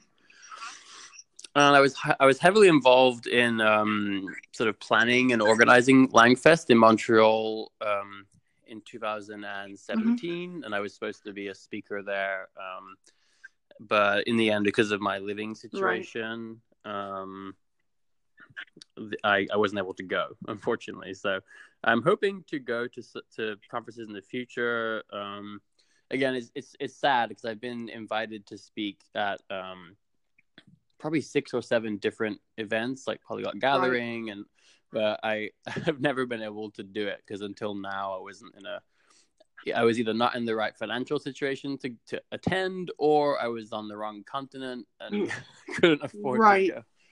Yeah. yeah. But I did go to the one in Serbia, and it was yeah, great. I I know. Like people ask me all the time, when are, when am I coming? And I'm like, when I get a passport. Um, Oh, people right, yeah. Don't realize that here in the states, not everybody has a passport. But the United States is so big, you don't have to Mhm. leave it, which I think is terrible. But yes. Um, I mean, unless you want to go to Jamaica or Haiti, or you want to go to Canada, or you want to go to Mexico, the Bahamas, you know, St. Martin, St. Croix, you know, Jamaica, wherever, South America. Okay, if you go to Europe, Mhm. you go to Asia, you go to Australia, New Zealand, all these places, that's great, but it costs loads of money. Like people do not understand that. Like it's just to go from here to Germany is almost two thousand dollars. And, Yeah. people don't realize that. Like it's expensive. It's not. It's it, Mhm. not to mention once you get there, you got to have a place to stay. You got to have food, Mhm. transportation, Mhm. especially if you don't drive. You know, it's it's a lot to budget for. You know. Yeah. And I I actually had the opportunity to interview Texu Young um, back in October of this Mhm. year, and about you know Langfest. He was like, "We would love to have you." I was like, "I got to get my passport first. You know, because I would love to go. I mean, because Montreal is only ten hours away from here. Mhm. It's like six hours to New York from Ohio, and then it's another eight hours. You know, four and a half Mhm. past um, Toronto, which I've had the Mhm. lovely pleasure of going to 19 years ago for my senior trip. And I, Oh, I actually did have a, a French experience. And I, I did I know more French now than I did back then when I was 22. And um, Mhm. I was trying to get my key to work. You know how they have the little keys where you you have to put it through the little Mhm. slot, and I didn't know I had it the wrong way. And and I Mhm. used my broken French, and he understood and helped me. But Oh, great. it- that was just something that you know I was like uh, I've always wanted to learn French, always wanted to learn Russian, but Spanish, as you know, because we live in the states, is so Mhm. Saturated here in the states you know they expect you to know it you know because Right. of the large hispanic population and i was like well wait a minute we got other people in this country why why can't we Mhm. speak whatever language we want to speak you know instead Mhm. of pushing just one demographic of people culture on you know because we don't even have an official language here in the states we just speak Mhm. english and people don't even Mhm. understand that and i'm like uh, yeah we don't have an official language people just speak english that, that's just how it's i mean i want to be honest we german and french if that was the case you know because Mhm. were the languages Yeah. that were here beforehand. So, and Spanish. But, you know, I said, I live in a town where there's so many people from all over the world. I had to pick what languages I wanted to know. Because we have a high Mhm. Middle Eastern concentration. And people from Asia Mhm. and people from parts of Africa that don't speak Arabic, French and and um, you know Eastern Europe, in particular the Ukraine, Serbia, Russia. So I've been able to practice some Russian and some Spanish and some French and there's some people that speak Pennsylvania Dutch. Um, I haven't ran into them yet, but I have ran into like a lot of other people, and it it's a very um, interesting uh, group of people because I used to volunteer for a nonprofit organization called Project Learn, where people were trying to learn English um, who had immigrated over here um, from wherever they came from, and we had a lot of people from Asia, Thailand. Mm-hmm. Um, we had people from Vietnam, Korea, China, uh, and Japan. So I got to speak a little bit of Japanese. What little I know. I, I, I love Mhm. saying um, hi, doki doki, ice cream o dabimasu. Mm-hmm. you know, so Mhm. so um, even though I know I don't I don't eat ice cream every day. But- right. but- that you know someone said you want to learn japanese? I'm like why not? Japanese it, it sounds really interesting to me. Like Olly was saying it was much more easier to speak it than it was to like read it and write it. But he Mhm. was like i i didn't have a choice. I had to i had to know it because i was living there and i needed to be able to speak with people who didn't speak english. And hmm yeah, and his Japanese is very good, and so is his Cantonese. Um, I mean, I was Mhm. really impressed. Um, even though we didn't have a conversation in Japanese, I haven't gotten that far yet. Um, but I do plan on studying it in 2021. Um, I like to take my time with my languages and not rush it at all. And um, if you had seven tips to give to language learners out there who are starting their first language or their 51st language, um, what would those tips be in? Seven. Um, let's see. um, I mean, the first thing is I, uh, let's see. So, I would say, do not worry about how talented or naturally able you are. Because, and again, I'm not saying those things are not factors or are not important, but I don't think it's productive to worry about them. Um, I think it's destructive to Mhm. worry. So that's the first tip. Don't worry about how talented or, or, or able you are. Um, focus on working hard and enjoying the journey. Um, the second tip, I think, would be be flexible. And there's many ways that that can manifest, but don't look at the people who inspire you. It could be Olly, like you mentioned, it could be Richard, it could be anyone. Don't look at them as having the one true method, Right. right? As having the one right way to learn languages. Um, look at that as purely what it is. It's inspiration. They're ideas. It's Right. insight. But it doesn't mean that the way I learn languages is the only way. Uh, it just means that's one way. and personally, I try to also introduce a lot of other ways. Like I try to talk about things that I don't do personally, but I know can be effective. So it just means if you look at the way I learn languages, you try it out and it's not fun, it's not working, then be flexible and Right. change. Um, because I see a lot of people that have tried, uh, like one example is Luca Lampariello's bidirectional I haven't translation. tried that yet. Yeah, so um, I've met a lot of people who who tried that method um, and who it just really didn't feel natural for. It didn't feel good. But he's a very he's an amazing polyglot, right? He's a very successful language learner, and so a lot of those people sort of really stuck with it, um, ground through it, um, and ultimately gave up. Um, but because they saw him as having like the one true method, um, they were inflexible, right? And that's just one example. I'm, I'm, I know there's also been a lot of people who have successfully used that method. So I'm not bashing the method. It's Right. just one really strong example. Right. That's just like the um, So the- the gold list method. A lot of people have tried that as well. Yeah, exactly. So, point being, you find a method, you find someone who inspires you, try try it their way, but be flexible. And if it doesn't work for you, that's okay. Right. You it's it's still worthwhile, but don't be stubborn and and keep doing things that you don't like. So, the I guess to summarize that, be flexible and do things that you love. Um, third tip, I would say certainly don't be afraid to try new things. Uh, the backstory there is I did not enjoy reading growing up. It's not something I enjoyed Mhm. at all. Um, I tried reading in French um, because I saw it as a great tool for learning, and now I love reading. Now reading is one of the greatest joys in my Right. life.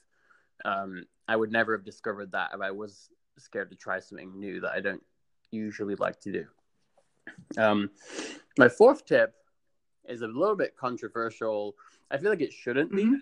but I think it seems to be a little controversial in the polyglot space because everybody always talks about do what you love, do what you love, do what you enjoy, which is valuable. But I personally think that, like anything in life, when you want to be really good at something, sometimes you also have to make a few sacrifices. You know, sometimes you do actually have to do stuff that isn't the most fun. I, I personally see language learning the same way. I think by and large, you totally do things you mm-hmm. enjoy. But I don't think that should be confused with like never do anything that's hard or challenging or you know never do anything that's not the most fun. For me, I do think that it's also important to that if you really want to have good results and you want to you know if you want to speak really well and have an amazing accent, well you might have to do a few things that aren't super Right. fun.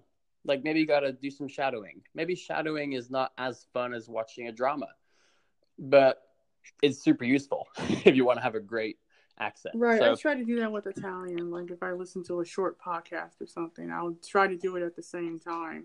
Sometimes some of the words Right. come out, sometimes they don't. But hey, I'm giving it a shot. So Mhm. yeah, exactly. So the reason why I say it's a bit controversial is just because, like, you know, Steve Kaufmann, who I love and think is he's been an amazing inspiration to me personally. Um, but he he's very big on do what you love and that's it kind of kind of thing. Um, and I think that what that's created, it's almost like a bit of I'm not sure entitlement is the right word, but there are a lot of people that when I when I talk about a method of you know improving your pronunciation or something that requires kind of some hard work, I get a lot of comments where it's like I want like that's not fun. I'm not going to do that. Like it's almost like people feel entitled that they should they should be able to um, learn anything they want by just doing things that are super pleasurable and enjoyable. And again, I think that sometimes that leads to disappointment. Um, and so I think it's it's important to know that sometimes you know do stuff you Mhm. love and and you should enjoy it, but sometimes it also requires some hard work, and it isn't always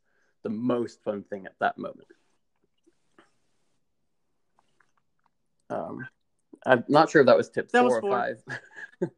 okay, I'll try to be faster. Tip five: um, use your mouth. Um, if if speaking is the goal, of course, if your goal is only to read, then that's totally respectable.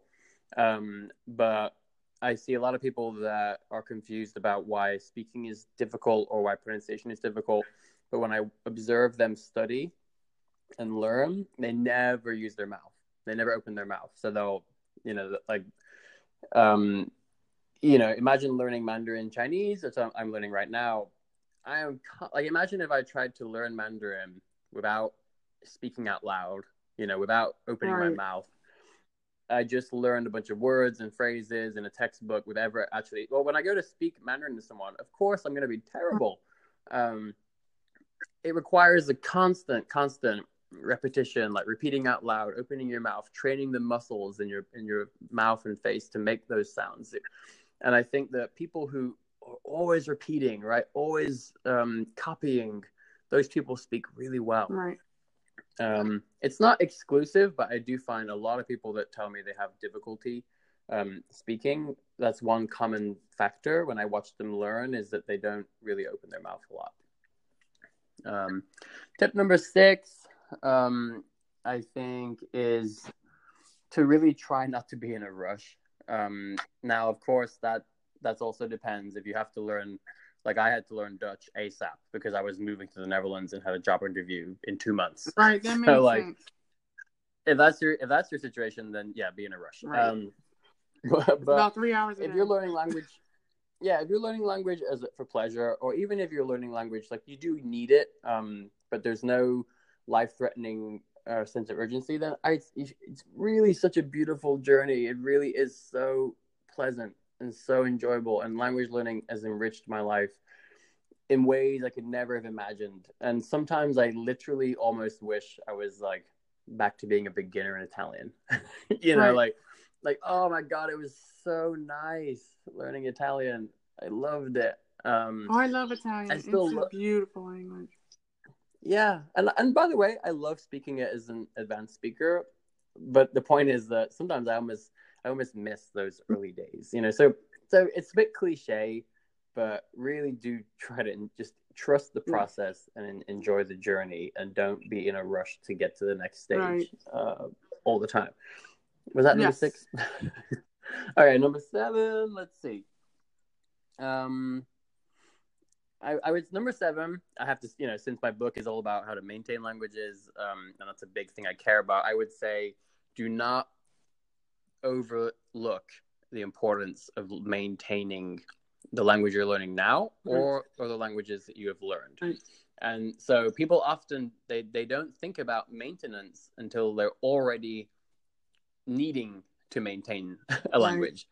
But to be honest, it's very important to think about it right at the start if you can because there are many things you can do throughout the learning process that will make it easier to maintain that language later.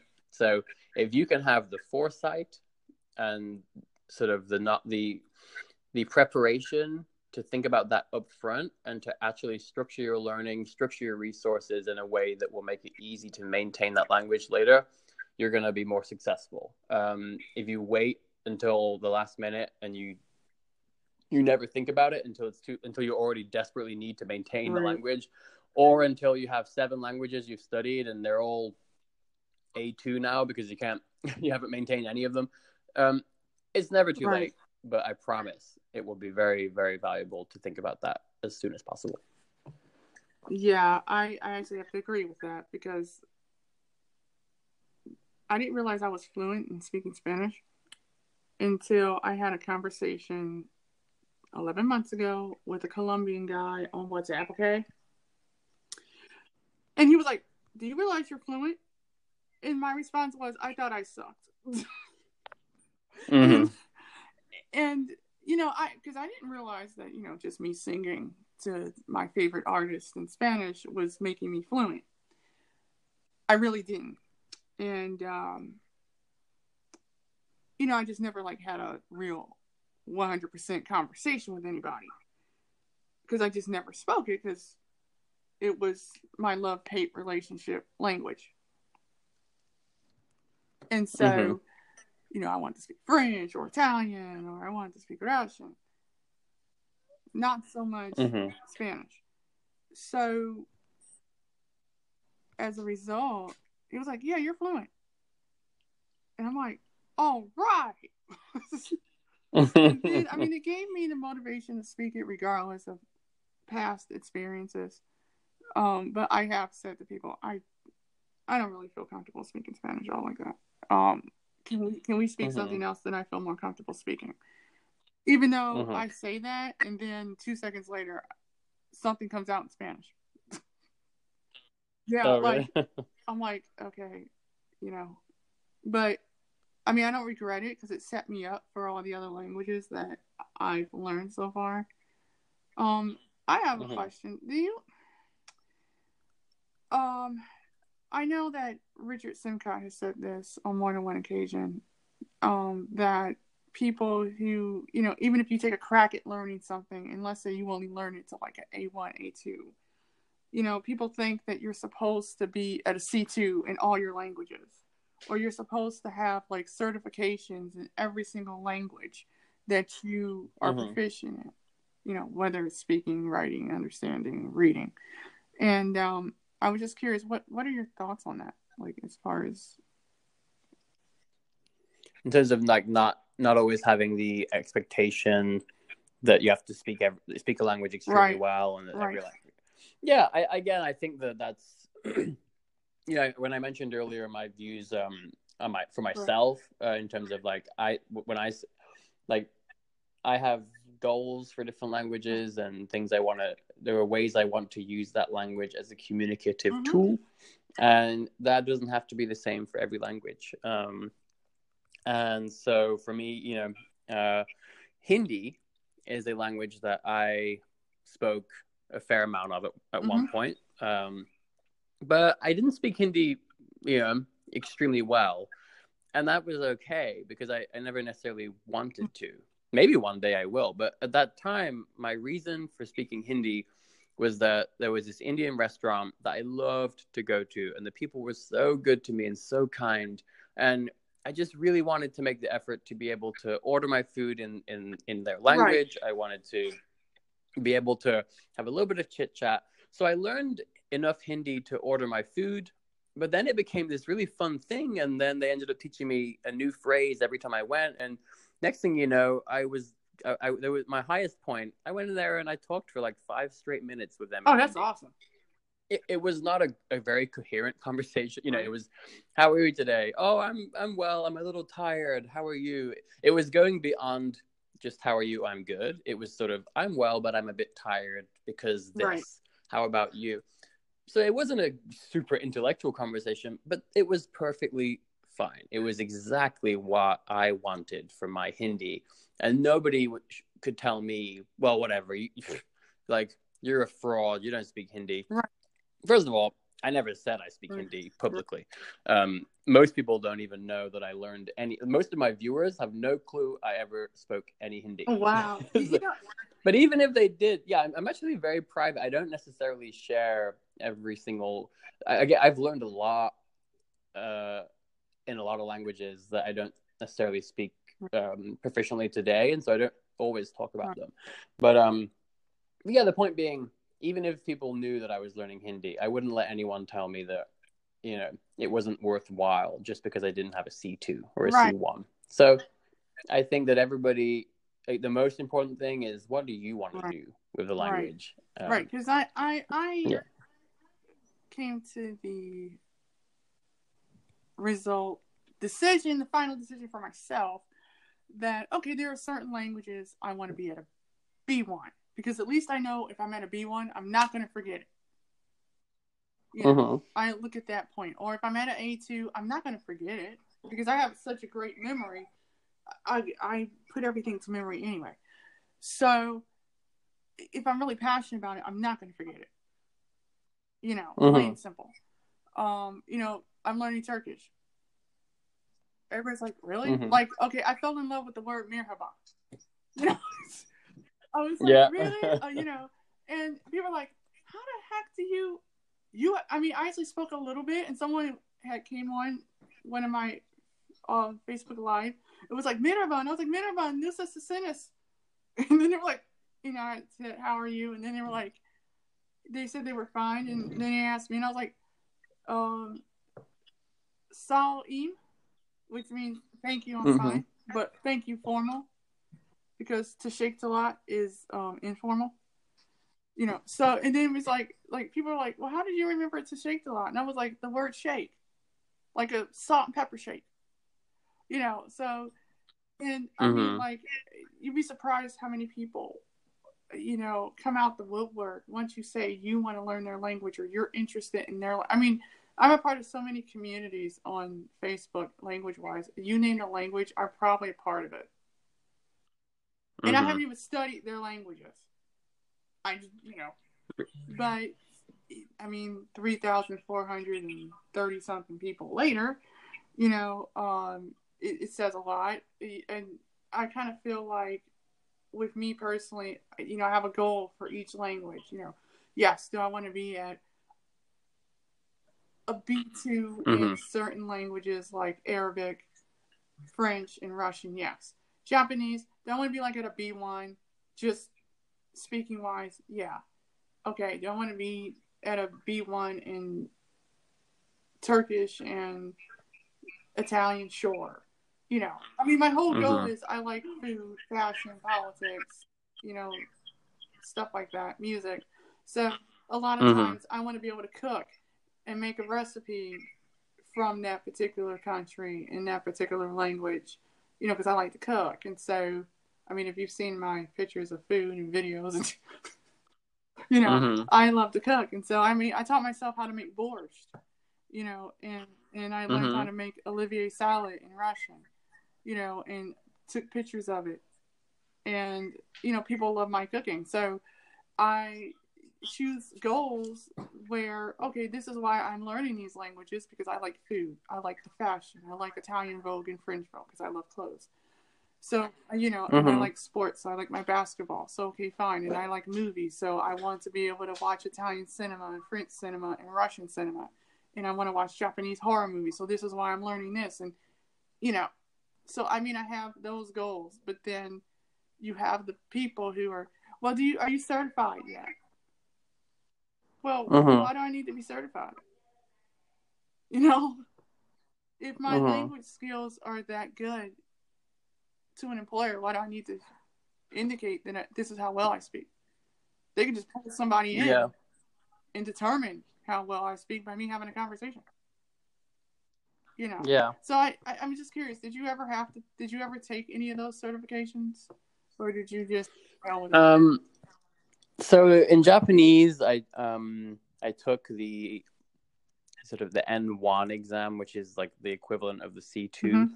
Um, and I passed every section except the reading section. I didn't quite make it, and um, and that was the only certification I I took. Um, I might do it one day. Um, but if I do it, it's really more of just a personal goal or it like a fun thing for me to try to achieve. Um, it's not something I feel is necessary for myself. Uh, I've worked and I've done a lot of things professionally that involve languages, um, and not having those certifications never prevented that. right, right. Um, Yeah, because I know I'm going to be taking my oral exam for Russian soon.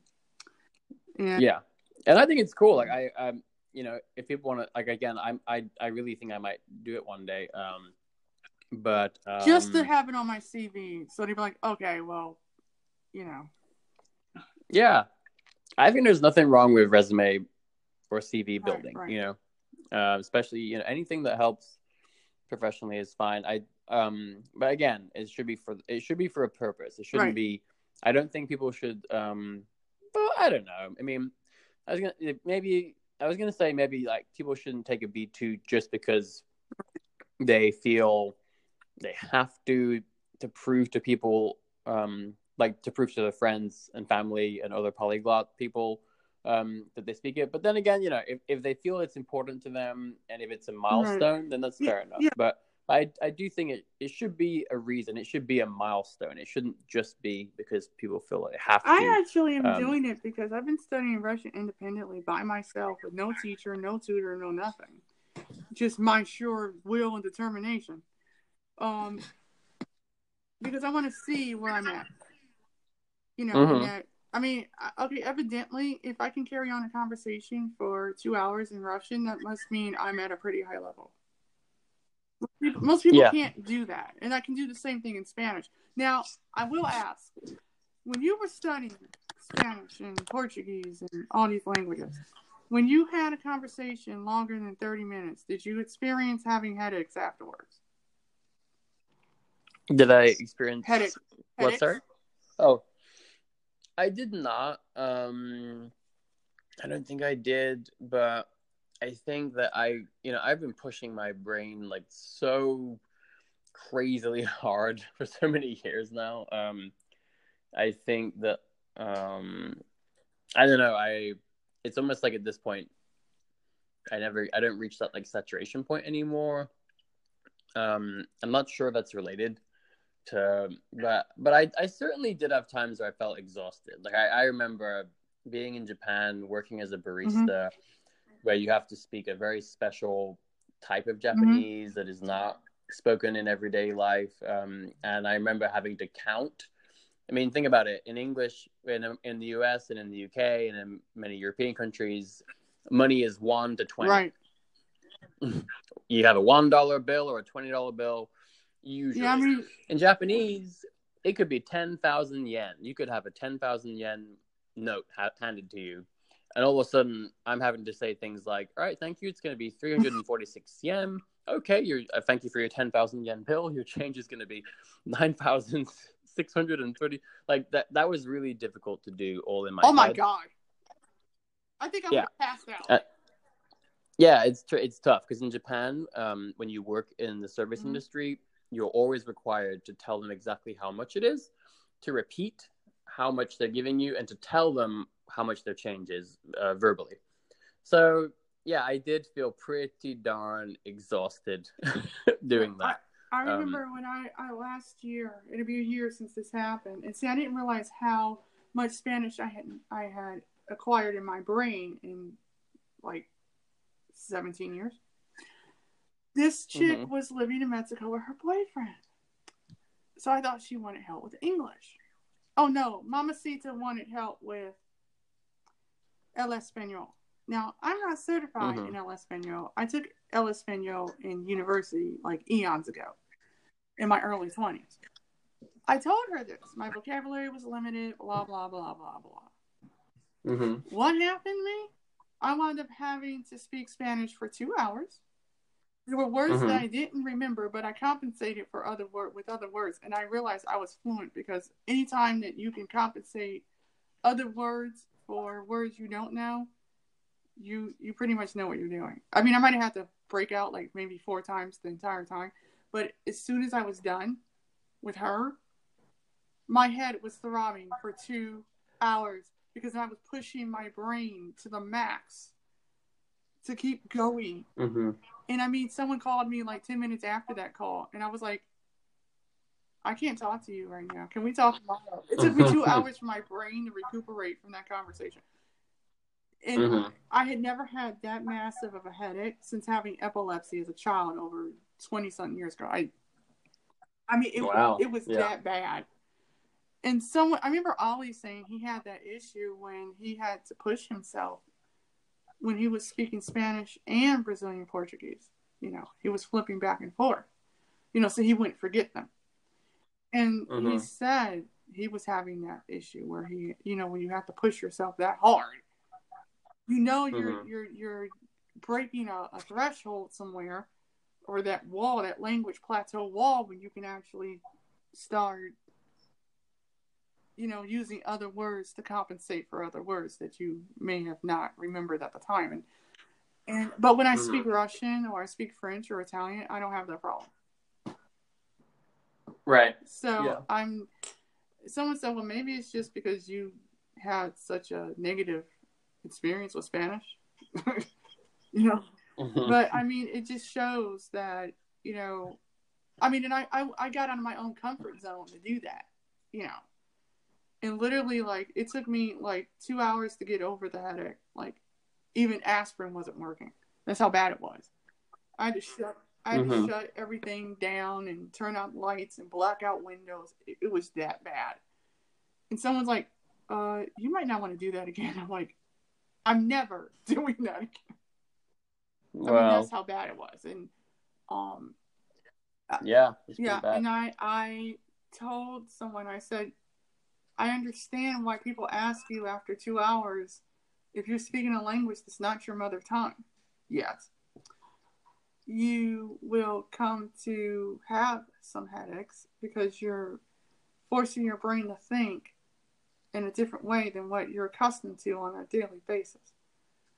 And Jan van der Aa said this too when he was hanging out with Richard Simcott one time. They had spoke so many languages all day that by the time he was done, his head was throbbing.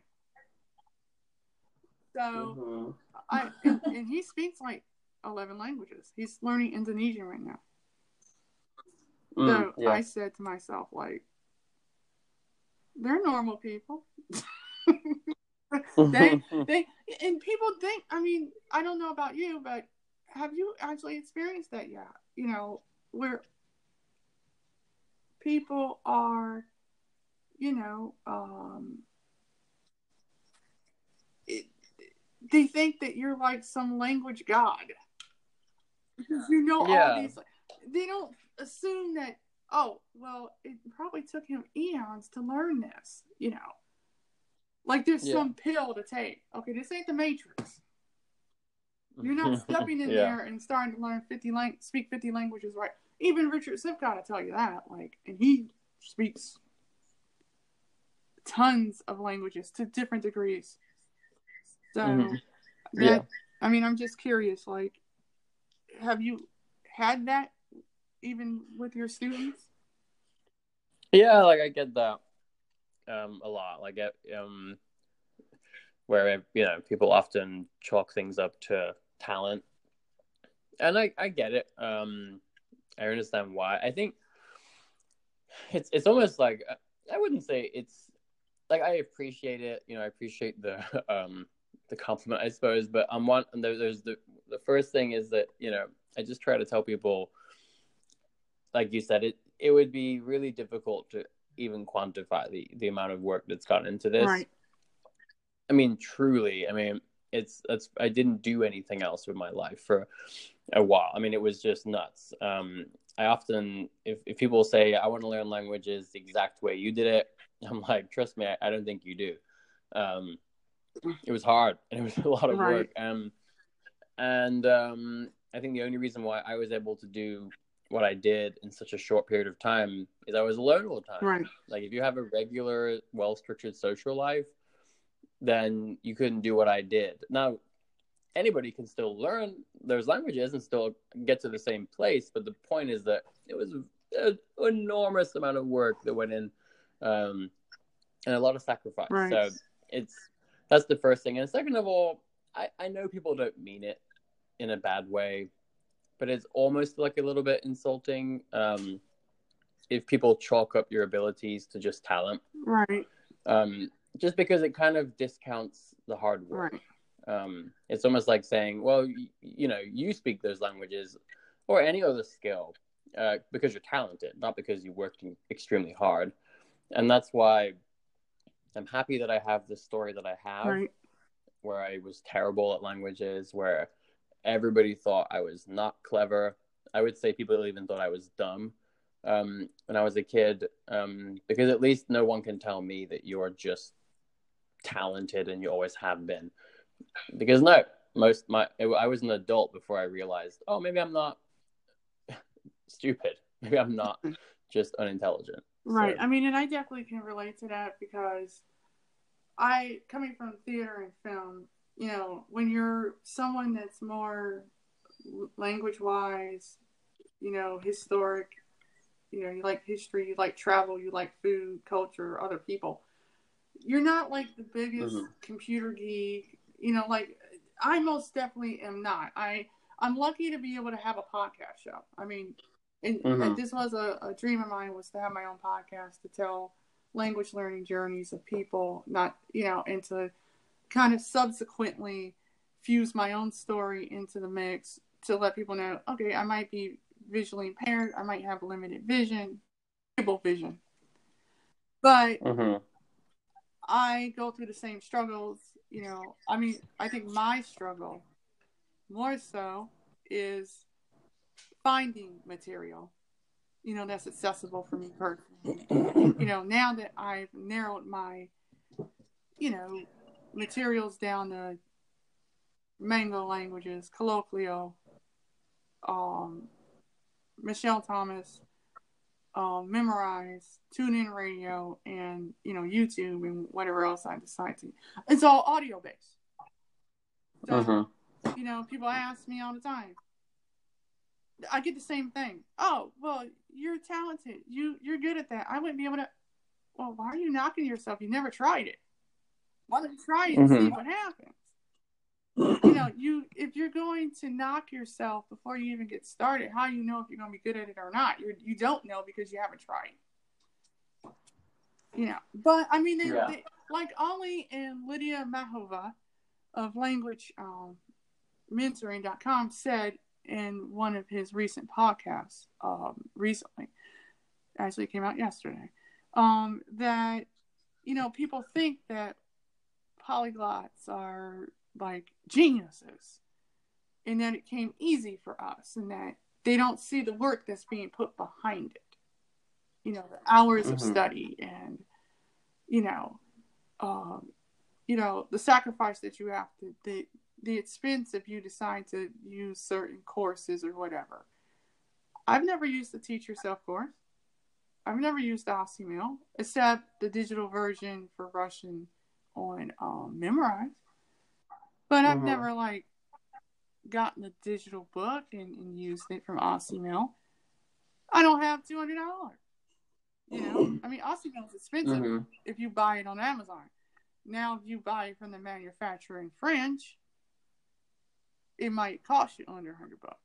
But I can't read the book, so what's the point of me buying a paper book if I can't read? So Mhm. everything has to be digital for me, audio for me, you know, and I have to find something that really, you know, gets me fuel to be able to be motivated to want to keep using the same method. Or, I I mean, I went out of my comfort zone and used Mango.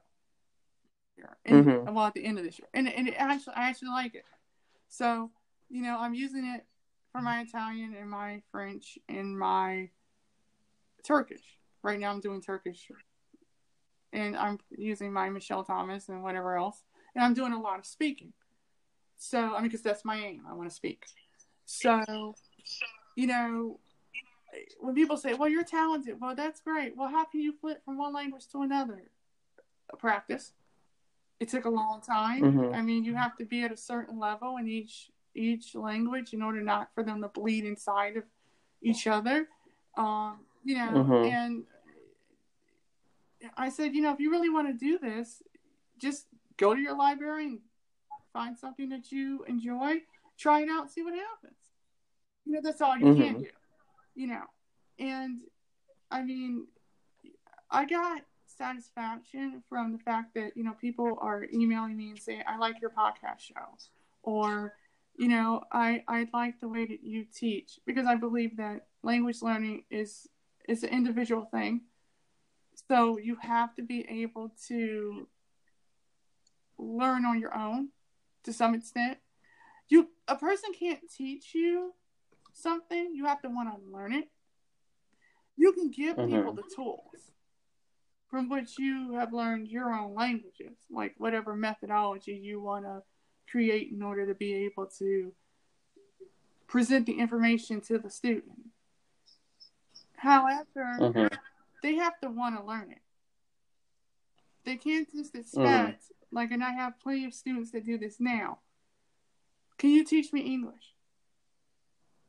No, I can't Mhm. teach you English. You can teach yourself English.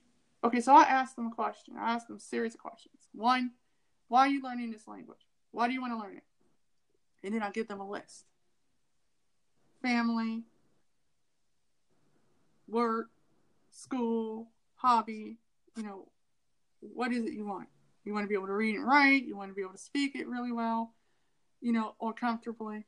You know, you want to be able to have conversations in English, you want to be able to understand people when they're talking to you. You know, I mean, there are people that have been studying English for four and five, six, seven, eight years, and they still don't understand spoken English from another human being. And Mhm. like I said, okay, you need to pick one form of English. Do you want to learn the Queen's English or do you want to learn American English? Mhm. Because learning both is suicide. You got to Mhm. pick one. You're talking to someone that's from the United States. And if you are from the United States, as you know, the United States is big, it has different accents, you know, different dialects of English. You're from the South, so you got Southern drawl, and, you know, it depends on what part of, you know, the South you're from Kentucky, Tennessee, Georgia, Alabama, Mississippi, Arkansas, Texas. You know, it just depends. Mhm. You from the Midwest? You from the West Coast? It just depends. You know, people are like, "You sound like you're from California." I lived in California for three years, but I'm not California. You know, I'm from Ohio, but I don't sound like I'm from the Midwest because, you know, Yeah. it's, that's just me. But I'm very, you know, well read, educated. I, I speak with people that have similar interests. I don't use a lot of slang, so forth and so on. So, I mean, there's a big difference. I actually had someone ask me, "Can I teach them ebonics?" And I said, "No, I don't speak ebonics. I might be black, but I no, I'm sorry, they ain't happening." Well, first of all, I was like, "Do you understand? You cannot use that in the middle of a job interview. You know, Mhm. so you can't be like, "What's up, yo? What's the business?" Well, no. Hello, sir. it's a pleasure to meet you. My name is blah blah blah. And they, Mhm. it's almost like you ask them, "Well, what do you like to do? What did you do last week? Tell me what you did last week, from the time we you hung up from me to now." And I used myself as a model of what I did. So they they they antiquated this to be, oh well, you're telling me about your hobbies and yourself. Um, I'm telling you what I did last week. Okay, so I practiced my languages. I went grocery shopping for Thanksgiving. I cooked my Thanksgiving meal. Enjoyed my. This is all the things I did. Well, Yeah. they didn't understand. They thought it was me telling them my hobbies. This isn't my hobby. This is my Mhm. daily life. You know. So, and so they was like, well, I don't do a lot of reading. I read grammar books. Um, like they wanted me to break down English grammar to them, and I'm like,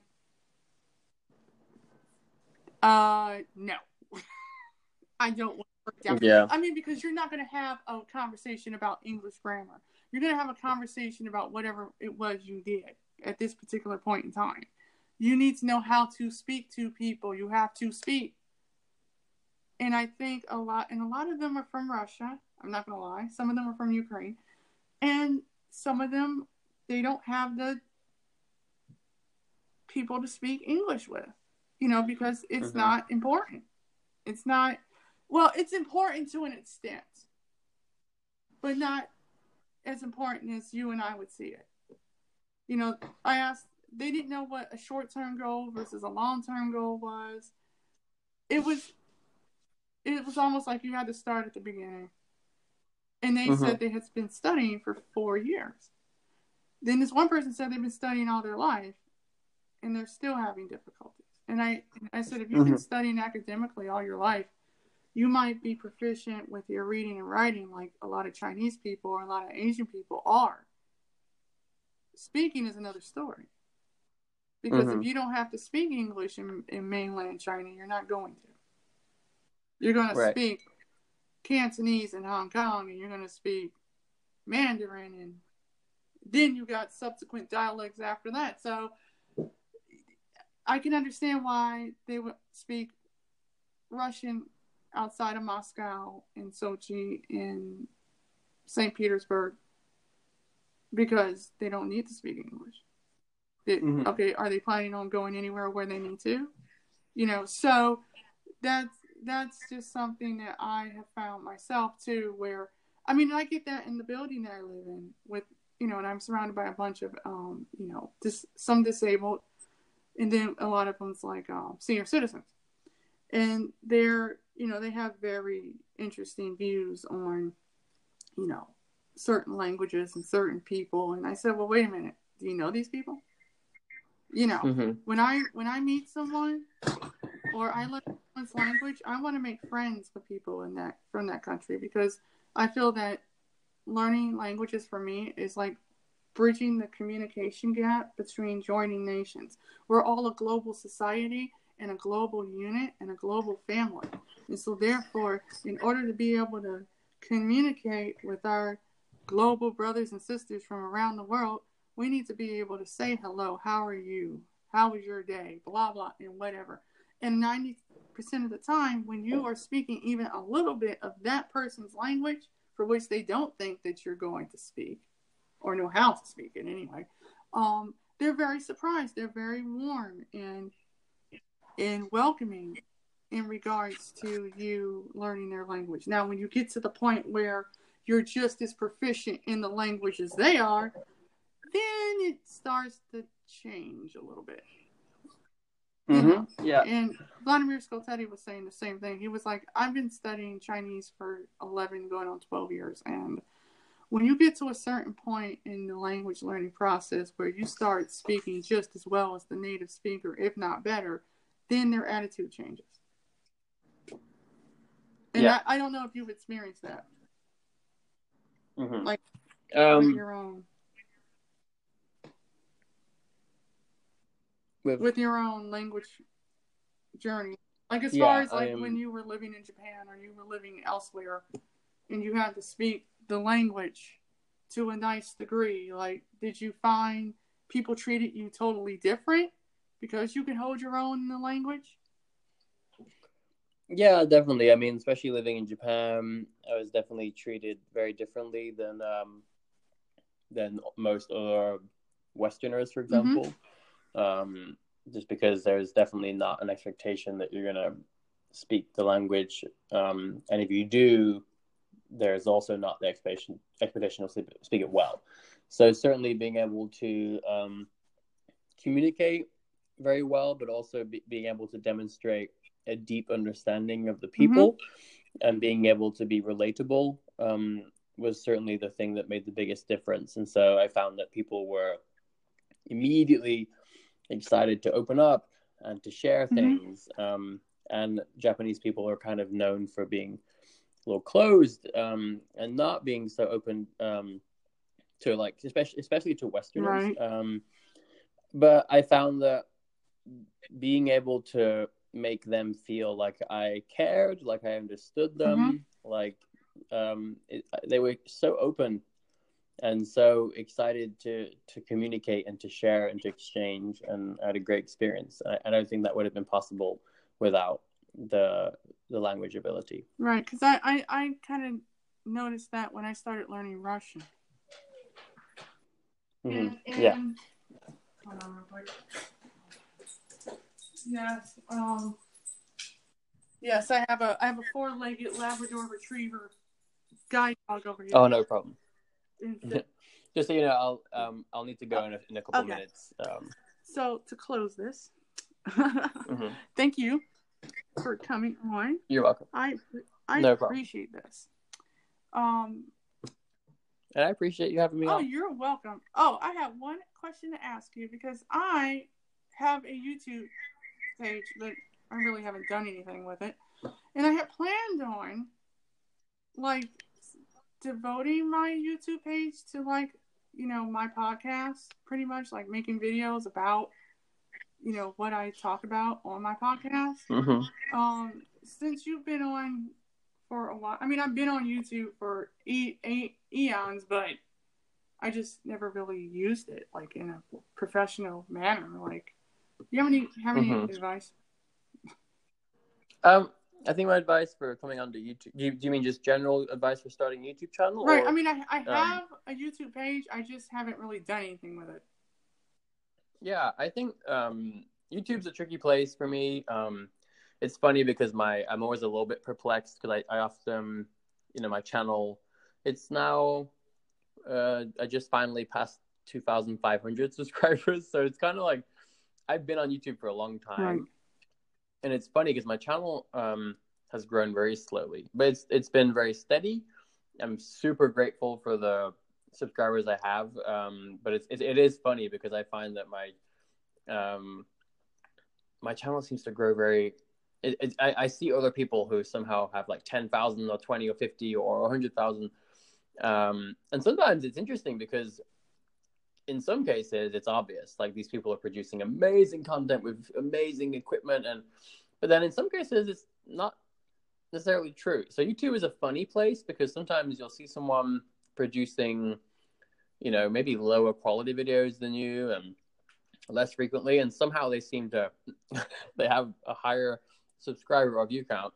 So i think one piece of advice for youtube is not to try to to understand it completely. There's some things about YouTube that just seem to involve a bit of luck. So maybe you make the the right video at the right time. Right.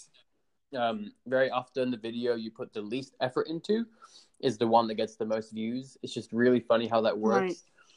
Um, so what I would say is just focus on consistency. Like if you decide you're going to make a channel, uh, if you can be consistent, that seems to yield results. Right. Um, if you can be just as you are, you know, authentic with your audience, um, and be responsive and invite them to to give you feedback and engage with you, I think you'll be successful. Yeah, because I know, I know, right Um, now I haven't been on as far as my podcast for very long, and right now I have like 1.5k listeners. You know, Mhm. and Yep. so you know, I said my goal by the end of this month is to try to get to 2k. You know, and I've only been out since May 2nd.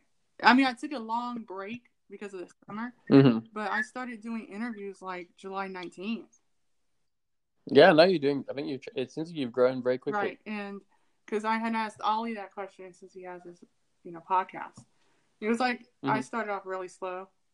You just got to keep going. And I, you know, I mean, there's certain people I'm trying to get, like Luca, and um, because I would love to pick his brain, especially about his Mhm. transliteration method.